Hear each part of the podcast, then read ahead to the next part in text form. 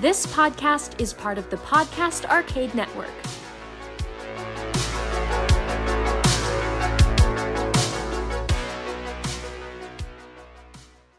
Welcome to episode 68 of Paranormal Dads. I'm your co host, Eddie. I'm Pat. And I'm Andy.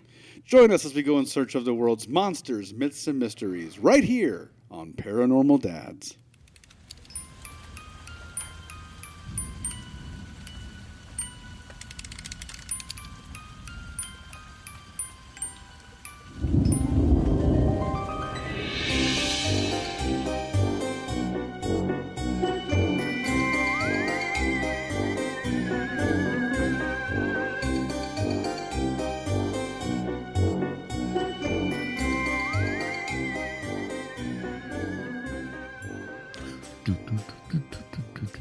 Mm-hmm. Oh my God. Pat, don't die! He's all right. He's okay. Don't walk, Give him a lozenge. don't walk towards the light. Mothman flew in his mouth. Oh, man. All Drink right. some of this. It'll clear you right up. Dude, what Yeah. flavor is your soap in the bathroom? I don't know why. like pure alcohol. It'll strip your skin off. I like, and I was like, you know, how you kind of smell the soap, Yeah. like, mm, and I smelled like, wee, it's like pure ethanol. Like I think it's corn. I think it's like, like corn. I think it's Corn out. Mostly glycerin. Yeah, nitroglycerine. All right, everybody, welcome to episode 68 of Paranormal Dads, and uh, we're sitting here in the beautiful uh, Dreamweavers uh, studios, uh, Andy's Aunt Terry's um, like base of operations. Yeah.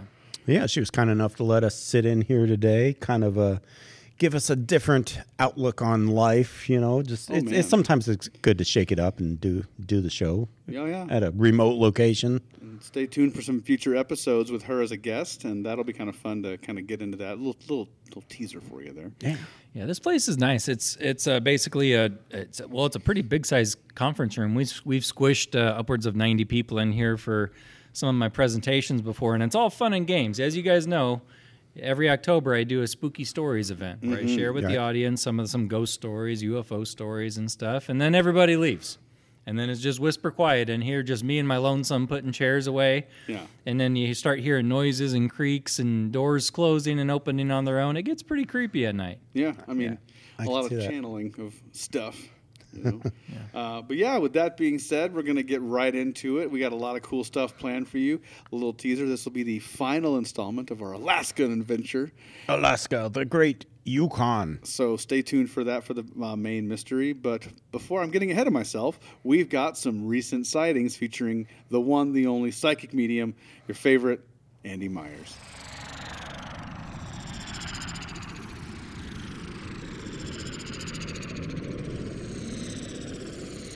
Well, I hope I can live up to that introduction, Eddie. Uh, so, recent sightings. I thought, okay, I'm going to take this to the next level. Okay, I'm talking recent sightings, so recent that they might actually be going on right now. Ooh. Okay, recent wow. sightings. I found a website uh, that talked about the top 50, it ranks the top 50 states in terms of how many UFO sightings have been reported there. Yeah. So we got sightings from century, you know, uh, century-old sightings. We have recent sightings. Some, some, some could have been recorded last week. I believe they updated it uh, fairly recently. I'm going to try to find the uh, name of the website if you bear with me for a sec. Uh, stacker.com is where I'm getting this information from. Nice. We don't have time to go to, to go through all 50 states, but I'm actually going to count down the top 10 states most frequently visited by extraterrestrials.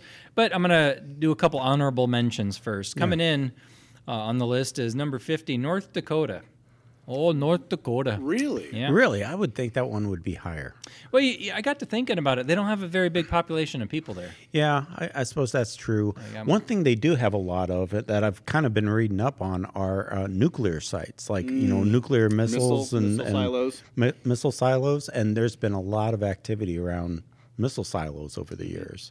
I've been, I'm actually reading a book about it. It's been kind of interesting, and they've talked about uh, things that have gone on in North Dakota. So I think one of the most uh, elaborate and expensive, uh, you know, silos or, or uh, bunkers or housing containments for for nuclear. Uh, it was it was in North Dakota. They spent upwards of God, what was it? It was like three billion dollars or something like this on a facility that lasted for less than a year, and then they they just left it. Hmm. Yeah, Yeah, but But yeah, that could be a whole main mystery. Probably filled it with water and concreted the, the door shut. And You, you you want to blow your mind? Listen, I'll send you guys stuff, and you too. Uh, the great like milk, like there's a we have too much milk. Uh, It's a whole thing. There's too much milk, guys. There's too much milk in the there's world? just too much milk. in our country. Period. In the United States. Okay. And so and so they just they filled it with cheese. it's just filled with cheese. it's cheese filled nuclear silo. Turned it into a bison burger factory. Ooh. Now they got more cow. They got more cows in North Dakota than people. But the uh, number fifty. But they still have had 192 official sightings of UFOs Wow. over the Okay. years. Nebraska. so I wish we were higher on the list, boys. I know. are we Uh, f- 49? We're number 43 Pooh. out of 50. but Nebraska has had 468 official cases. And one of these cases uh, we actually covered as one of the, uh, as a segment in a previous show, the, the 1967 eyewitness uh, case from the Nebraska State Patrolman, uh, Herbert Schirmer. Remember that In episode? Ashland, Nebraska. Yeah, in Ashland. Yeah, Yep. not far from here. Uh, honorable mention uh, coming in number 27 out of 50 is New Mexico. Oh, wow. They have had 1,143 reports. Most notably, as we all know, is the Roswell case of 1947. Oh, Still hotly debated. but I wouldn't get. Oh, I don't know. Was it a weather balloon, Eddie? No. No, it wasn't. There is so much. I mean, this is where we do all this stuff, and I'll just get into it deep. There's belief that from that Roswell incident, there was actually a survivor of that crash. I think Pat knows with that, you know, and uh, that survivor actually hung around with uh, certain parts of our government for years, and was like, "I like it here; it's cool," and was like filling people in on all sorts of stuff. There's, we can discuss this. I don't. That's some stuff for a future episode. Yeah. It's interesting, you know, and, and That's there's one thing we haven't done as a main mystery is Roswell, have we? Not Have we really. not covered it? Not really. We've discussed it in stuff like this, but never done a full main mystery on Roswell. We'll have to do a We- deep dive one day. We, might. that have could be a four part main mystery. hey, hey. Yeah. But here we go. Top 10. Uh, and now we're getting to some big numbers, boys. Number 10 is North Carolina, who has had 2,629 official UFO reports. Carolina. One of the most not- one of the more recent ones actually took place in January 2019. A guy named Brett Jones was outside taking pictures of birds near Greensboro, and he saw a bright flash in the sky near a plane that was flying overhead, and he was wondering if it was a if the mysterious shape was a balloon. So he began recording the object until it disappeared after about 10 seconds. And it says the odds of seeing a UFO in the state are just one in 205,000 uh, although you wouldn't know it, according to the stories that stre- stretch, stretch back to the 1940s. Um, number nine, Illinois, 2,758 sightings. Uh, we- we've mentioned this on the show before. You guys remember that sighting back in 2006? Uh, the the UFO that hovered over the uh, Chicago's O'Hare International Airport Yep. and uh, there was uh, near actually near gate C17 and uh, flight 446 was prepped for departure and uh, after roughly five minutes the UFO darted into the sky broke through the clouds with enough force. It actually revealed blue sky behind and no radar picked it up but I believe some flights were actually delayed and rescheduled because of this unknown object over the airport So crazy. No wonder it's so hard to get through O'Hare. I'm right. It's all an They, aliens. they've got so much, so many weird stories coming out of O'Hare. They've they've got UFO stories, Mothman stories. yeah Uh, you know, just all kinds of Yeah. crazy stuff goes on there. it's that lake.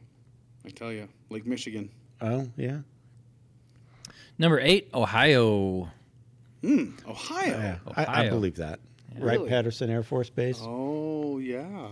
Ohio's a weird place It because is it, a- also ranks, I believe, in the top five of Bigfoot sightings. So you got a lot going on there in Ohio. Three thousand and twelve official UFO sightings, and, and this article, by the way, uh, was from last year. So Oh, these wow. these numbers could be even be higher Fairly by now. current. Yeah, but uh, Some say that the uh, we're getting back to Roswell here. Mm-hmm. That the alien they recovered from Roswell, they they moved to Wright Patterson. Yeah, that's where it hung out. Yeah. You guys have heard of uh, J. Allen Hynek? The Oh, name yeah. Hynek is familiar. Yeah, he was yeah, uh, Project Blue Book. Project Blue Oh, Book. that's the dude. Yeah, Yeah. He, was, he was the guy commissioned to essentially debunk Yeah. the, the phenomena of UFOs. But after he started taking thousands of reports from around the country, he he concluded He that was there was one a, of the biggest proponents. yeah that he's like, these, things are real. They can't be explained. At least a portion of them can't Yeah. be explained. Right. Uh, but anyway, that's only relevant. I just say that because he was actually a professor of astronomy uh, at Ohio State University, and then he went on to become the chairman of the astronomy department at Northwestern, and then to, to Project Blue Book. But yeah, coming in number eight, the Buckeye State. Ow. Would you say Iowa? Iowa. Isn't the Buckeye State? No. It's Ohio. That's Ohio. I don't know sports. don't hit me with sports Ohio stuff. State You're, you're thinking Hawkeye. Ah. Oh yeah, okay. We'll give you we'll give you participation ribbons. Partial credit. Insert Hawk Screech here. Eddie, Eddie got a lot of participation ribbons growing up. Bless your bless your furry little heart. I ran outside to Screaming Sports with my glasses that were strapped on with that little strap in the back so they don't fall off. Sports! and then I hit in the face with a with a dodgeball. Did I score a touchdown? Did I win? Number seven, Arizona, home of the uh, infamous Phoenix Lights. Yes, mm-hmm. man. The largest mass sighting I think to date of UFO activity. Yeah. Thousands of pe- thousands of people calling into local authorities talking about what they saw. And yet, at the time, no. At the time, the governor denies it. Years later, he comes out and says, "Yeah, it was real. I saw it." You people, you people. I hope one of you are listening right now. I hope one of you are listening to this show right now. Shame on you, sitting there. Oh, why don't people believe me when I say things? Because you're a dirty, rotten liar. But Arizona, number seven, uh, and 3,188 official sightings. And not just the Phoenix Lights back in, I believe it was 1997. Late '90s, yeah. But in 1993, a movie came out called Fire in the Sky. Ooh, girl. based on a true story of Travis Walton, uh, one of a handful of, I believe, believe they were lumberjacks. Lumberjacks. They were jacking that lumber. Jacking that lumber out in Arizona wilderness, and uh, down came UFO, zapped him with a beam. Walton went missing for several days, I believe it was. Almost a week. Yeah. Yep, and, And, uh, uh, all of the people involved, uh, the crew of, and some of them were his brothers and family, uh, all took polygraph tests. Yep. To this date, uh, the polygraph tests were all completely uh, that they were all telling the truth. Yep. Yep. A couple inconclusives here and there, but within the normal range, and they were just like these guys were telling the truth. Yeah. And so they made a movie about it. So if you don't want to sleep for a week, you can find that somewhere on uh, your streaming service of choice called Fire in the Sky. But yeah, that took place in Arizona uh, as It well. is it is a creepy movie. It is. I watched it uh, one recent Friday night. Uh, I, I think I was the only one home and said, Why? "Oh, I'm going to watch this movie. It was You're good. alone and it's Yeah, nighttime, yeah. and you think I'm going to watch Fire in Oh, the yeah. Sky? Fire in the Sky. We're like, why, Mama, why? Because it's like it's like that abduction scene. They don't Oh, hold yeah. back. No, they don't. I think he did say that they did take some Hollywood embellishments with that. Oh, naturally. Scene. Yeah. Yeah, I'm sure they took some liberties. But I mean, there was. I mean, he did fight them back. I mean, uh, spoiler alert for anyone who hasn't seen it. There's a Uh, where they're trying to hold him down on the table, and you know, With the eyeball, when they pull, eyeball oh, they pry his eyeball open. and he's and- like, or Plan B, I put my boot on your face, and that's what he, he was Yeah. like taking him to task. Which I'm, you know, good on you, Mr. Walton. Number six, Pennsylvania. 3,517 official sightings. So Pennsylvania actually had their own version of a Roswell incident. Came about in 1965 when a fireball was witnessed by thousands of onlookers across six states, and it caused a sonic it caused sonic booms around Pittsburgh, crashed into Kecksburg, Pennsylvania, and only to be recovered uh, or covered up by the U.S. military. So, uh, and, and I've seen documentaries galore on that one, the Keck, Kecksburg incident. Uh, but yeah, that's Pennsylvania coming in number six. Number five, the Big Apple, New York, New York. New York. home to 300, 800, or excuse me, 3,830 sightings. Wow. Yeah. I mean, I just imagine it's pure population density at that point, right? You know, there's a trend. I, you know, some of the more populous states, as you're going to see, uh, more people, more sightings. Uh, Alaska uh, was lower on the list than I thought it would be. As we saw, North Dakota coming in 50. There's just not many people there. Nebraska's not a heavily populated state. That's why we came at in the 40s. Right. But hey, New York's sitting at number five. Number four, Texas. Big state, lots of people. Yeah. Yep. Uh, and they have had 3,848 official reports, one of which uh, it's not listed on here as one of the notable sightings, but that I believe it was in Aurora, Texas, where that UFO it was either late 1800s or early 1900s uh, in Aurora, Texas. I think it was Aurora. Don't quote me on that. But the UFO that hit the the windmill crashed on that person's property, and then there was a whole conspiracy theory about one of the aliens might be buried in the cemetery of that town. Oh, Yes, yes, they buried. They held Yeah. a funeral service and everything. Then there was grave robber, grave robbers, and you know it's a whole whole deal. Yeah, Texas had their fair share. Um, number three, Washington State. Four thousand three hundred fifty-one official reports. Wow. Yep, keep it Yeah, weird. Keep it weird. But again, you know, kind of up there in the territory, they got a lot of Bigfoot sightings as well. So you know, let's see. Number two, Eddie's home state, or no, not home state, but you live there, Florida. Florida. Florida, weird place. Lots of people. It's uh, surrounded by water. Uh, Bermuda Triangle, not too far away. I mean, Yeah. there's a lot of weirdness going on in Florida. Dudes, 5,826 official reports. Yeah. Wow. And I'm going to go out on a limb and say that for every official report, there's at least one that wasn't reported. Oh yeah. You know, because people people have lives, they have reputations. They don't, you know, as we've always said on this show, you you run the risk of doing more harm to your life than good by mentioning this publicly to, you know, to people. You know, you don't want to be looked at as crazy. No, you know, and home state to uh, popular paranormal dads, uh, uh, prospector and hillbilly, Bo Cephas Jenkins, who says, quote unquote, I done seen them. quote unquote. Number one, you guys could probably guess. Take a crack. Number one state seen the most UFOs. Number one state, California. most, most California. Yep, there it's, you go. It's freaking off the coast of uh, off that island. What Catalina? Not Catalina. Catalina Island. Yeah, yeah, yeah. Catalina wine mixer. Yeah. yeah. 10,333 sightings. Yes. Wow. Dudes. Yeah. So this, where where was Alaska?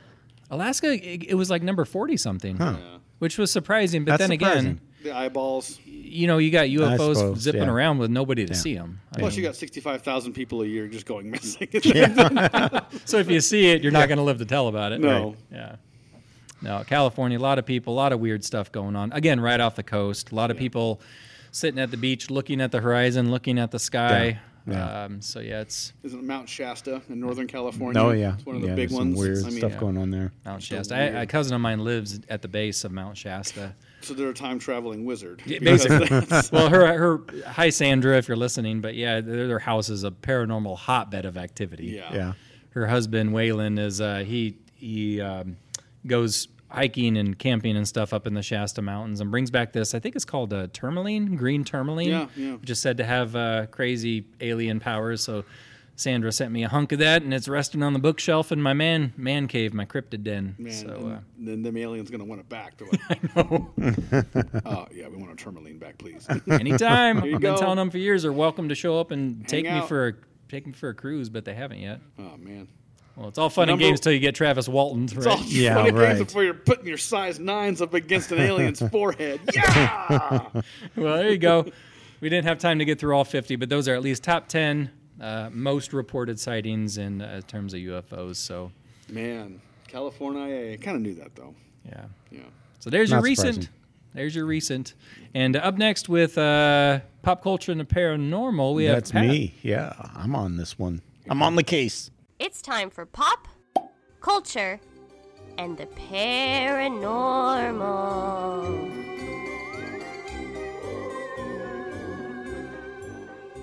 Paranormal Pat. What you got up your pocket, Paranormal Pat? Well, I've got. We're, we're going old school. Ooh. We're talking 30s and 40s today. oh. Back when my great grandpappy was alive. Ooh boy. Back when. You got that fancy indoor plumbing. yeah. Think you're better than me, don't you? Because you poop inside. You want air conditioning? Open a window. Oh, gonna need the glasses though. Oh. This is God's air conditioning. It's the wind, the rain. Boy, get a bar soap. It's raining outside. You run out there with it. We're gonna talk about the ghost shows.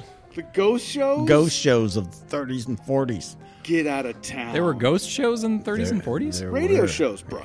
Oh, radio no, shows. these, this, you, you, you're gonna get a lesson. All right, oh, get Oh. us learned. I'm gonna, You're be gonna, I'm learning. gonna learn you. Take off your ball caps, put on your little beanies. Whee! little propeller on it. Okay. Here we go. So we're going back a ways today. We're, we're going to get in the way back machine today. Back to the Future? Well, no, we're just going back. 1930s, Ooh. 1940s. Ah. So, Post, Post Depression. so well, you got the depression in the 30s. Yeah, it's still going on. We're still depressed. You know, We're still depressed, just slightly less. Yeah, the 40s. We're like, oh, maybe you we got didn't know. World War II going on in the 40s Lord and D's. World War One. Where that was the 20s. Was Those that the 20s? 20s. Okay, so we're talking World War II. We're talking the Depression here. Mm-hmm.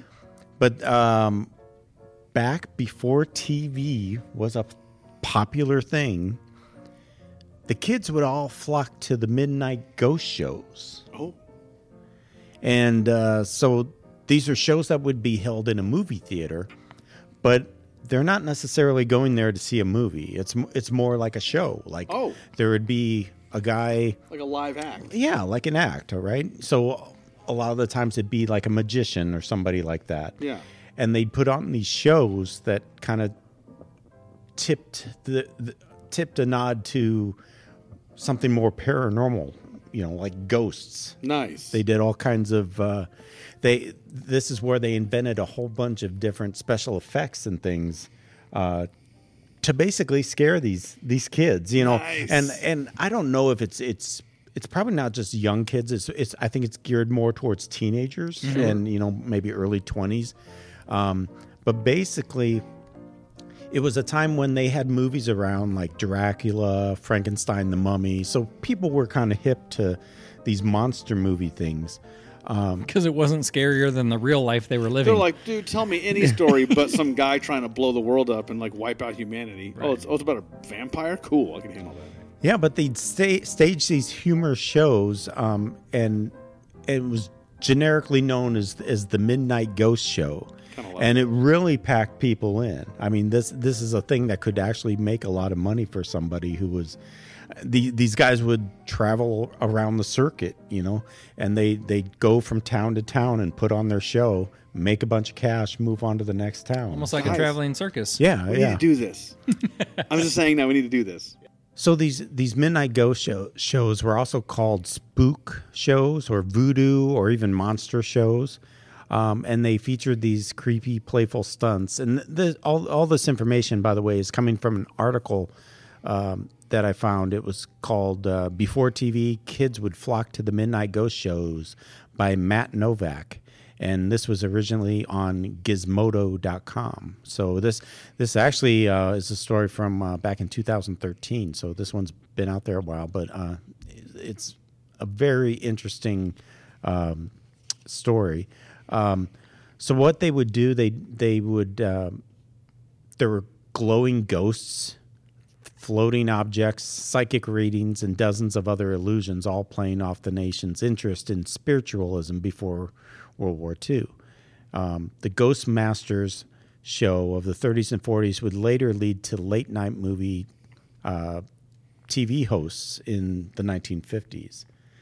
So think about Svengoolie that we know today and Dr. San Guinary from the 70s. If, Like if you guys, yeah, yeah, that type of stuff. All that stuff kind of came from these ghost shows that they would put on back in the 30s and the 40s. The the the father of the Midnight Ghost Show was a man by the name of Elwin Charles Peck. Mr. Peck from uh, Ghostbusters, right? yeah, yeah.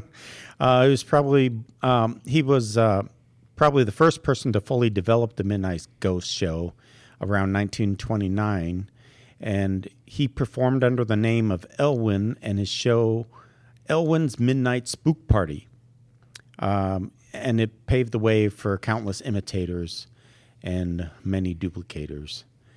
Well, you know, uh, you're, you're talking about a time where you couldn't just turn on Hulu or Netflix. You know, live entertainment was where it's at. I suppose you had radio was out. Radio you did, was a yeah, thing. yeah. Radio was a common thing in most homes, but, Maybe a little less common at night though, because I mean they didn't have 24 hour radio back then, did they? I think they did sign off at some point. You know, usually there would. I think there would be shows during the evenings. You know, a lot of people would sit down after dinner and Yeah. listen to the radio. Plus, you're at this thing, and this is where I think some of the stuff doesn't beat. I mean, we get into this, this discussion about like practical versus uh, virtual special effects, and it's like you get back into the 30s and 40s. It's like yes, movies are a thing, you know, Yeah. but like the notion of experiencing something yourself, like radio. Much more doable per se on a special effects type thing, but you're really using the theater of imagination to make that happen. And so these kinds of shows remind me of a direct throwback to one of my favorite things. And, and granted, it's kind of a problematic thing in history for us, but va- vaudeville, where mm-hmm. vaudeville was very much like puppet shows and ventriloquists and magic and all these things and fortune tellers and kind of in a weird way that carnival Yeah. kind of thing. But this idea, like you know, you want to get something really cool, go to this Go show and have like you know some real some spirits flying around your head Right. versus going and seeing it on TV. It's way different. And so a typical ghost show would look something like this. You, you know, you'd have a 15 minute buildup of the host, and they'd come out and introduce themselves as kind of a medium, and they'd kind of lay the groundwork, kind of get people worked up about how, uh, you know, this is going to be, you know, I need everybody to pay attention, everybody stay calm and quiet. This is, you know, things could get crazy here, you know, and and Yeah. just kind of get the you know the people Yeah, thinking that yeah the pump, like, priming the pump right. so and this would be followed by maybe about 45 minutes of of conjuring things uh, maybe a mentalist uh, spiritual illusions uh, usually done in low lights. They'd have all kinds of lighting tricks going on. Um, oftentimes they have audience participation in, in these things. And they they kind of relied on the audience too to kind of build some of this up. So so you'd be there with your buddies and and and maybe something spooky is going on on stage and then you reach around and and tap your buddy on the shoulder or something, you Yeah. know, and and, and kind of make them jump and that type of thing, you know. That that all kind of added to the the experience Sure. being at these shows. Um, by the end of the 30s, they they they would also screen popular scary movies after the show. Um, they they they'd have this what they call the blackout. It'd be about a three minute blackout when they just shut all the lights off, and there'd be like screaming, and maybe they'd have some special effects of ghosts flying around the room, or or maybe a monster or something like that, just to kind of a lot of it. They just shut the lights off and let your ma- imagination take hold. Well, and you know, you'd have that teenage boy who would take it as an opportunity to kiss his date for the night, I'm sure. Yeah, Oh, yeah, yeah. I'm sure Oh, a- yeah. a lot of these couples probably look Steal a forward kiss. to the Oh, three minute yeah, blackout. yeah. Now, I wonder what the going rate was to get a ticket to a show back then. What we would talk about a, a nickel? I mean, what, You, you know, I have no idea how much it cost Yeah. to go to one of these. You would think it would probably be something comparable to that. Yeah. But these guys, um, if they um, if they were in a large theater, and I'm not even sure how how many people it would seat, but they could pull in as much as four grand a night, and that's that's back in the 30s and 40s. So that'd be like sixty thousand dollars in today's like A million dollars. today's time. So they're making they're pulling in a lot of money for these shows, and then they just go on to the next next town And do and do it all, all over again. Yeah. So you know they developed some of the technologies that they used in these shows, but these guys are also making a lot of coin. that would take a lot of coordination too. I mean, because you're talking about a time. It's not like you could send an email to these places. Uh, that'd be hard to Yeah. get to get everything set up logistically ahead of time from city to city. You'd have one. You'd have to have one heck of an event uh, event planner or event coordinator to. Yeah, Yeah, yeah. team. I mean, you probably have telephones and stuff. You can talk to Mm-hmm. the promoter in each town or whatever. But um, you know, it was probably a lot of word of mouth too. You know, a lot Yeah. of the towns are probably small. You know, Or maybe the they town put pre- out. yeah, the town previous. Like they were over in Chicago. They're going to be coming our way, hopefully. Yeah. And I can just picture churches, you know, trying to rival it, you know, hosting midnight mass. Don't don't go there. Come to us. Don't don't go in the do dark the devil's arts. work. Yeah.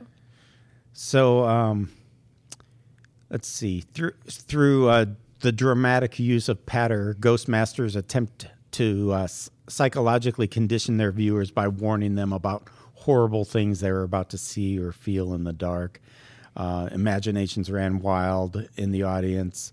Um, they would also hear lines such as "Don't turn around if you feel cold, clammy hands clutching you," or or something crawling up your leg. You know, uh, so the audience was very much a, a part of it, and Right. it was it kind of reminds me almost of the Rocky Horror Picture shows Mm-hmm. that they used to do here in town. They'd they'd show Rocky Horror Picture Show at night, and people would dress up and kind of play the parts and Yep. and just have a good time. So.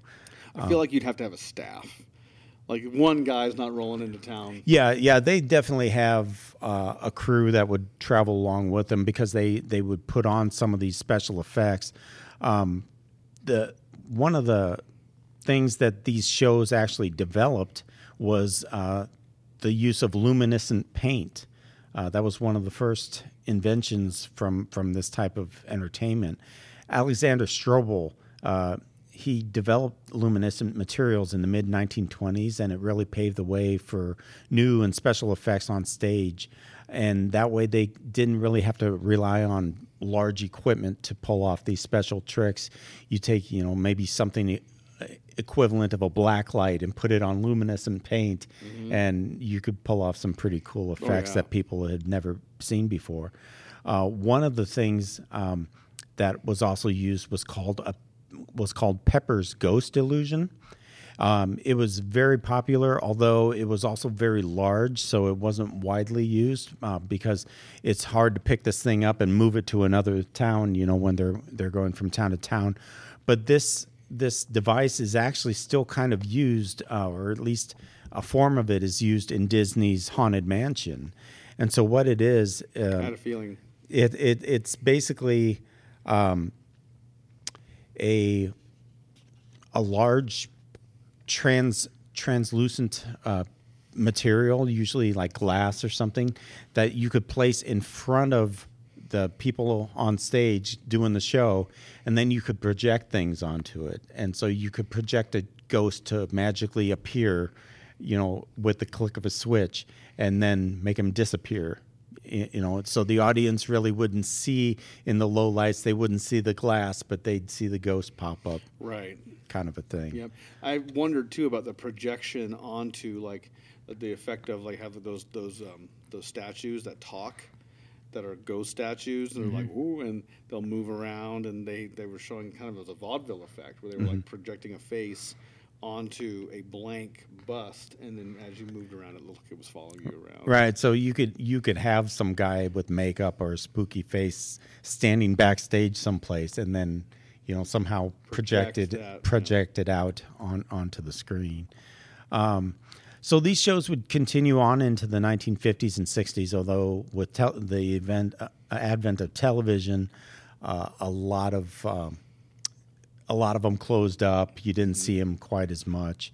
Um, some Ghostmasters soldiered on and, and found that uh, they they just found that baby boomers weren't were, were bec- actually becoming increasingly harder to scare. Uh, so they started to rely on more things, um, kind of, and kind of treat it as more of a tongue-in-cheek sort of fright.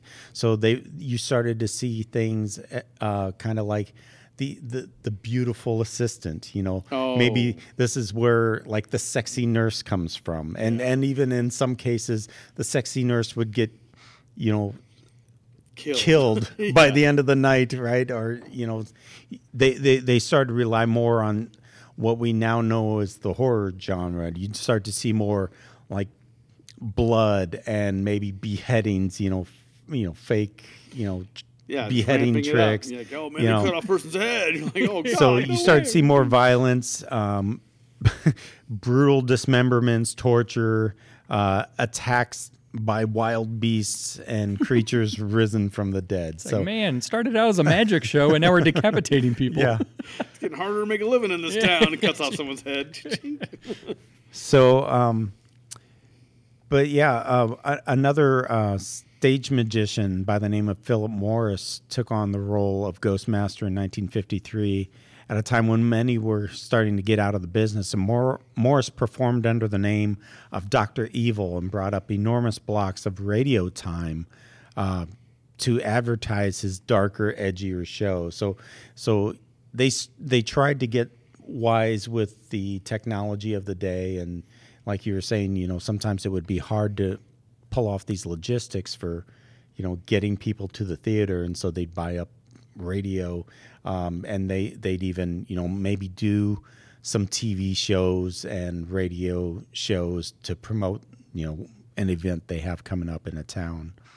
Um, but eventually, what Morris did, he just took his his he took his act onto television, and you know, like I mentioned earlier, there's you know Svengoolie is a very well known one here in the states. Uh, here locally, we had Doctor San Guinary in the '70s. Um, where you'd kind of have these B grade movies, these B grade horror movies or monster movies, and you'd have this guy kind of introducing the movie, and they'd have little sketches between the shows and um, things of that nature. So, That's where you got things also like Elvira, and then also uh, another series which was less scary but still like getting into the sci-fi realm. One of Pat's favorites. We should get Andy into this. Uh, Mystery Science Theater 3000. Right, yeah. Uh, that that notion of these like. The entertainment itself might be schlocky and silly, but now, like you said, it's more tongue in cheek. And then they kind of, in this case, they make fun of it or they roast or they have fun with that. But this almost still this notion of like practical effects, maybe intentionally bad looking to be more funny, and then uh, you even get into um, uh, like the commentary type stuff like that. So it's kind of funny how these these things kind of find new life in new in new ways. yeah, Yeah. yeah. It's kind of funny how Mystery Science Theater 3000 was almost a precursor to today's version, which is basically the like YouTube reaction videos. Yeah. Where you're watching somebody watching something else and they're just giving their kind of Yeah. stream of consciousness thoughts about it. you know? Right, and if they're funny, Yeah. then you tend to get more or, or entertaining thoughts. Right. You get you get more of a, you know, a viewer base. But Exactly. yeah, coming back around to Yeah. trying to entertain people with you know live scary stuff. Yeah. So the Midnight Ghost shows.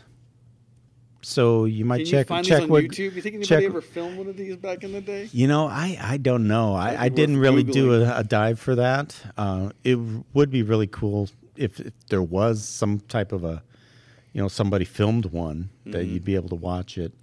Um, I don't know, 30s and 40s. If you would think for them to fil- film something like that, uh, it wasn't like they had camcorders back then, you know? Right, So right. it wouldn't be an, a small production to be able to Film it. film something like that. I, but- I was thinking hopefully maybe in the fifties. but hey, you know, maybe you reach out to your grandparents or something. Maybe Yeah. they remember going to the Midnight Ghost show and and uh, check check in with them and see see what they might be able to tell you about them.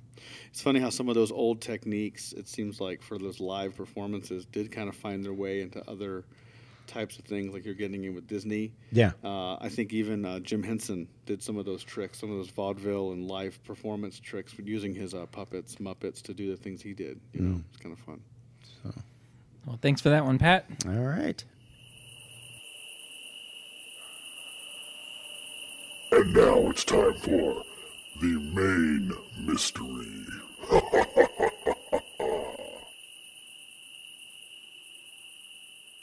All right, everybody. You've been with us through the abandonment of Portlock. You flew through the skies with us as we talked about the JAL, JAL Flight 1628. You shivered in horror as we talked about the Kushtaka. I'm cold.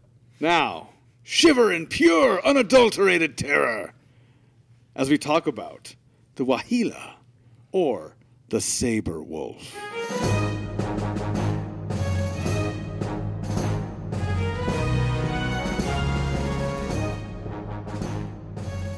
Saber wolf.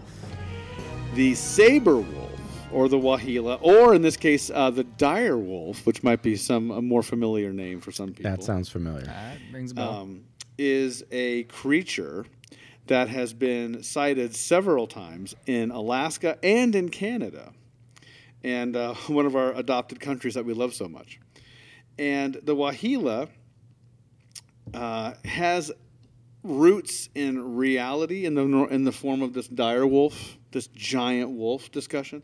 Uh, the Waheela, in specific, the idea is that its back legs are a little shorter than its front, giving it this really kind of imposing kind of look. It's like almost always raised up a little bit off the ground in the front All right. Almost like Dogman esque. a little dogman like. And this is where some of the sightings of the Waheela get kind of crazy. So these are heavily built animals, way bigger than normal wolves. Um, some people describe them as large as bears.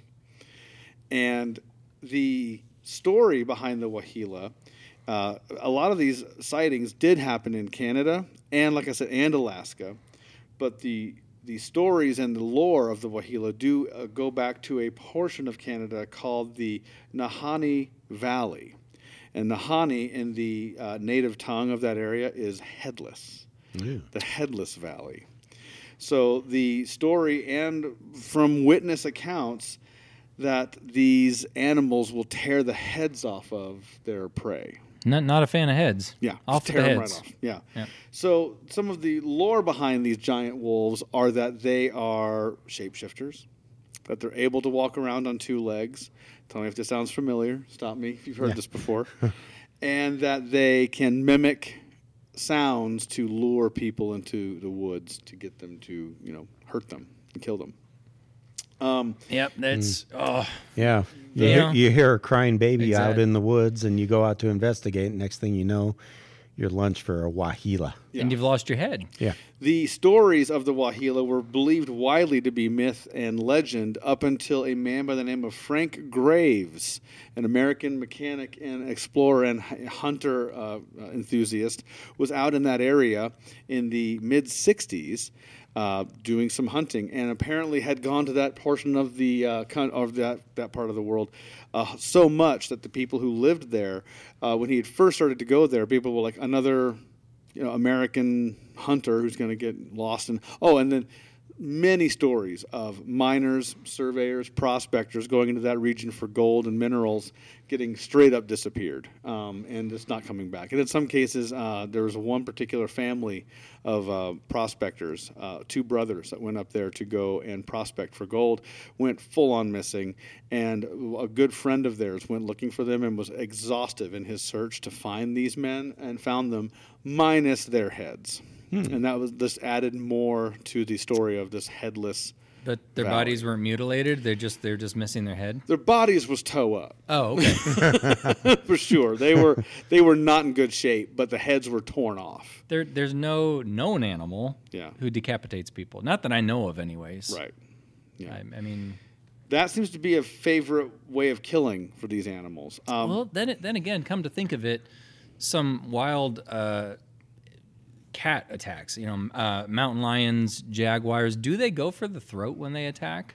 they can. They They, go for soft Yeah. spots. They try to tear throats out. Try to get So- your jugular and I mean, I guess if I guess if they really went to town, not not not to sound morbid, but I guess if they went fur enough, they yeah they, they could they could sever your head from your body. So it's a big enough animal and small enough, you know, head. You know, but Unless you're one of these like bodybuilder MMA guys who has like a really thick neck. Bring it, Waheela! Can't bite off this head.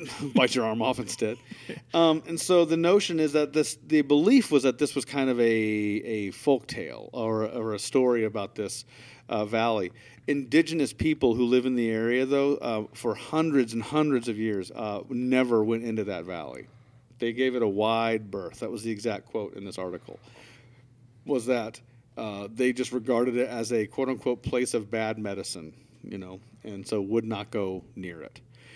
So it's actually a national park, believe it or not. Now the Nahi- uh, the, now they do tours there. the, the Nahanni Valley, you can only get there by boat. There's no roads that take you there. You can only get there by boat or plane. Is there a reference point? Like, is this coastal Alaska, interior? Is, is this near? Does it say what? It's s- Alaska Canadian Junction. Where, Okay. where those two areas Okay. kind of hook up and connect is Sure. in that in that pocket of it. It's in that Okay. corner.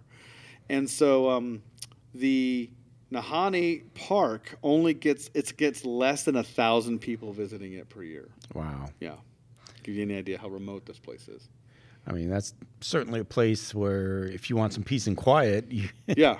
well, peace and quiet because you don't have a head, so you yeah. can't hear anything. Can't, can't hear or speak.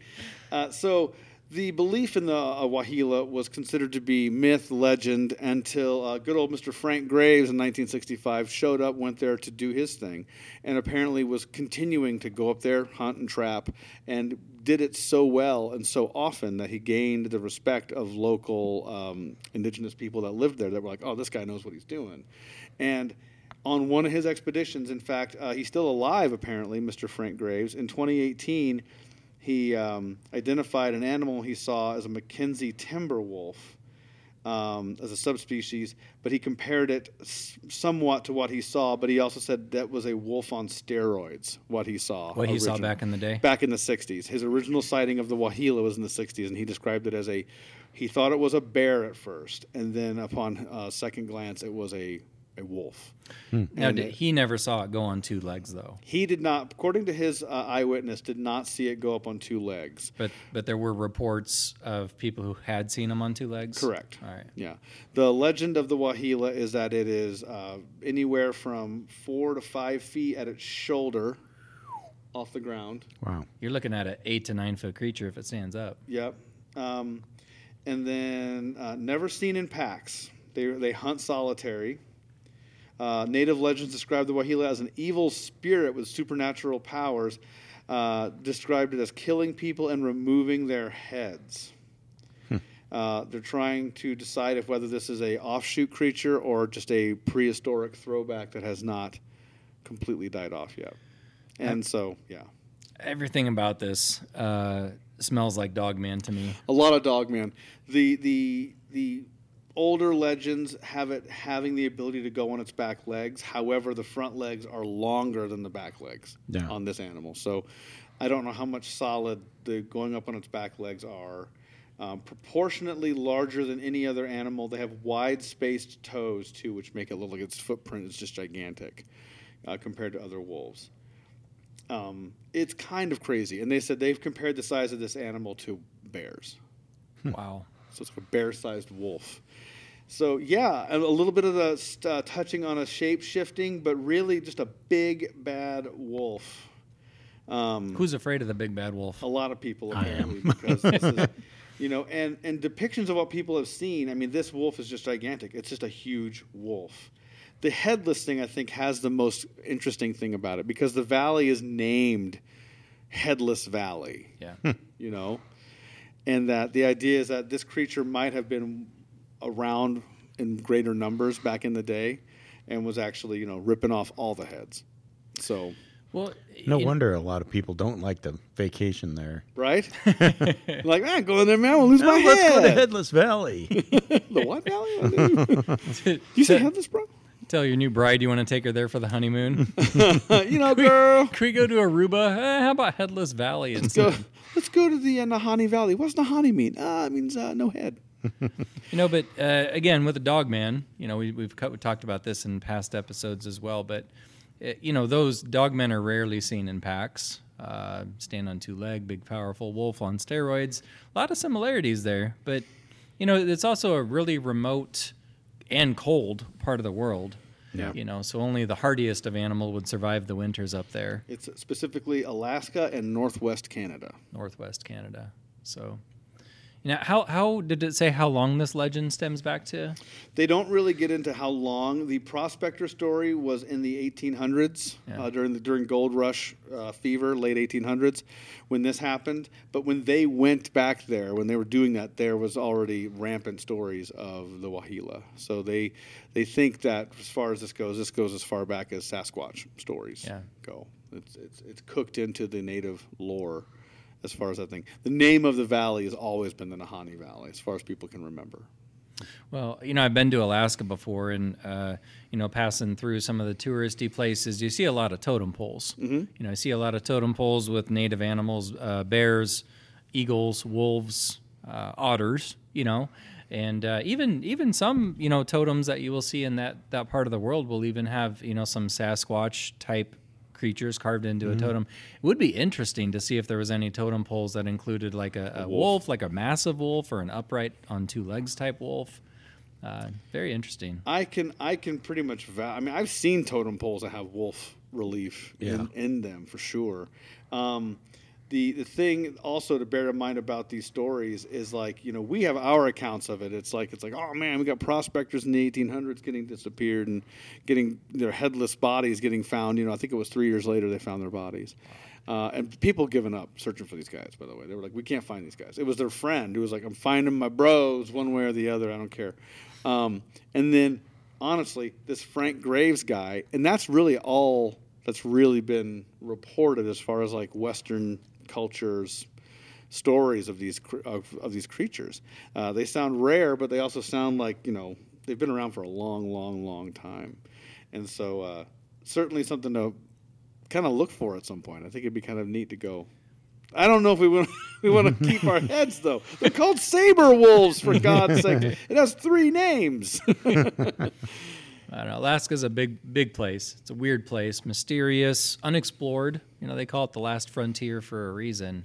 Uh, it'd be fun to travel there and do some paranormal uh, investigation, both with ghosts, uh, UFOs, Sasquatch, dog, you know, uh, wolf. Um, but yeah, it's it's it's cool. You know, we, we could do uh, never-ending installments of, of Alaska type mysteries. Oh, but you probably could. Yeah. Well, and I was going to say this might wrap up our initial uh, Alaska expedition, but it certainly doesn't wrap up what we might talk about in the future as far as Alaska is concerned. Um, I will tell you on my Waheela research, which is kind of sparse, I won't lie, because there's you know two cases that we have of this, and then a lot of lore. Um, and if anyone has any more specific stories, please let me know. But like I have the Frank the Frank Grave story, and then these prospectors. Um, in my research of the Waheela, I came across a creature called the Bear God. So that's something that I think at some point I'd like to discuss. Uh, peaked Pat right there, the Bear God. The bear god. So let's we'll talk about the Bear God a little bit later. I think down the line. Nice. Yeah. Little Al- teaser. Alaska. I remember, you know, I've been a big fan of uh, the Survivorman series with Les Stroud. I think it was on Discovery Channel. You know, survival tips, and I really like it. I like his approach to working with nature and using a level head, and you know, using some practical know-how in case you get off the beaten path and have to stay the night unexpectedly. And one, I- you know, I watch follow-up episodes and and special editions and interviews he's done, and one of the common questions people are always asking him is, "Have you ever come across uh, evidence of Bigfoot in all your, you know, overnights alone in in the forest, you know, throughout the world?" And he said the the one and only time that that he encountered something truly unexplained was, in fact, in Alaska. And I can't remember. It, it, it might have been near the Kenai Peninsula, if I remember right. Don't quote me on that. But he was you know, kind of up there on the shore doing some fishing in wilderness and, and mountains behind him. And yeah, he heard a large, several times, only what he could describe as like grunting and whooping, but he sounded, he said it sounded like a great ape. You know, that cl- classical, Yeah. you know, and, and nothing native in Alaska makes those noises. He knows, he knows moose, he knows bear, he knows Yeah. wolves. He said this was something large, it was deep, it was guttural, and he said, he said it sounded primate.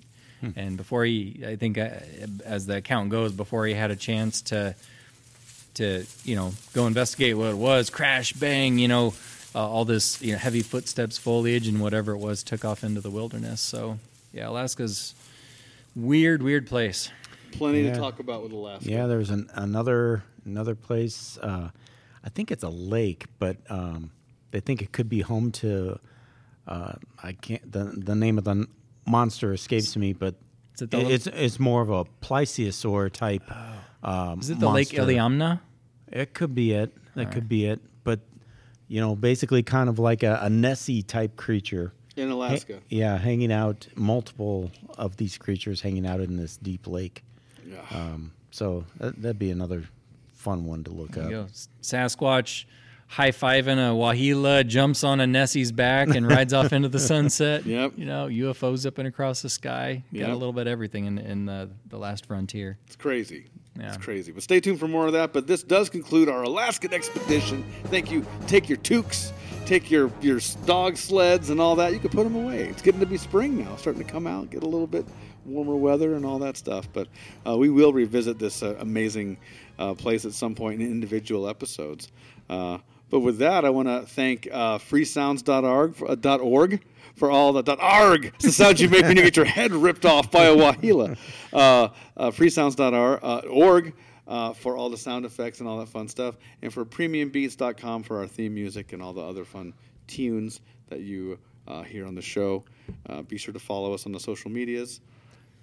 Instagram, Facebook, Twitter, and uh, you know, leave comments. Actually, our, our new thing where most episodes we're going to pull a couple uh, couple of comments of your feedback from social media platforms and talk about them on here. So, might get your name mentioned. We we appreciate all the feedback and uh, people chiming in, talking about suggestions for for future episodes. So We're also showing up on YouTube these days now too. You can catch some of our older episodes on YouTube. Slowly but surely, we're getting all the new ones out as well. So um, uh, check us out there. All right, everybody. thanks for listening. Have a good one. Thank you, everybody. Good night.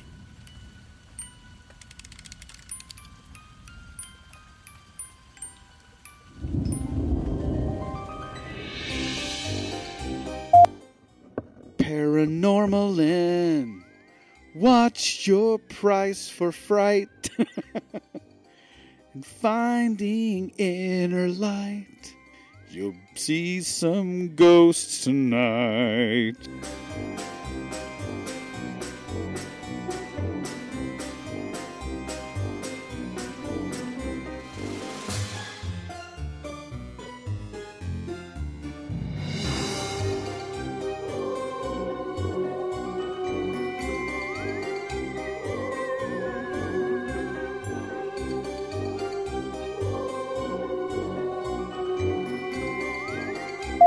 Clinging on for dear life. This is like after the 18th abduction.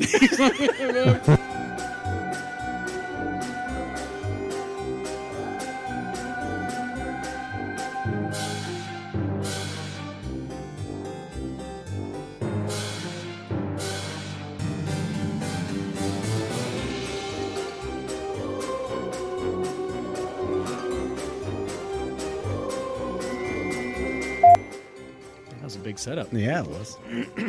Don't screw it up.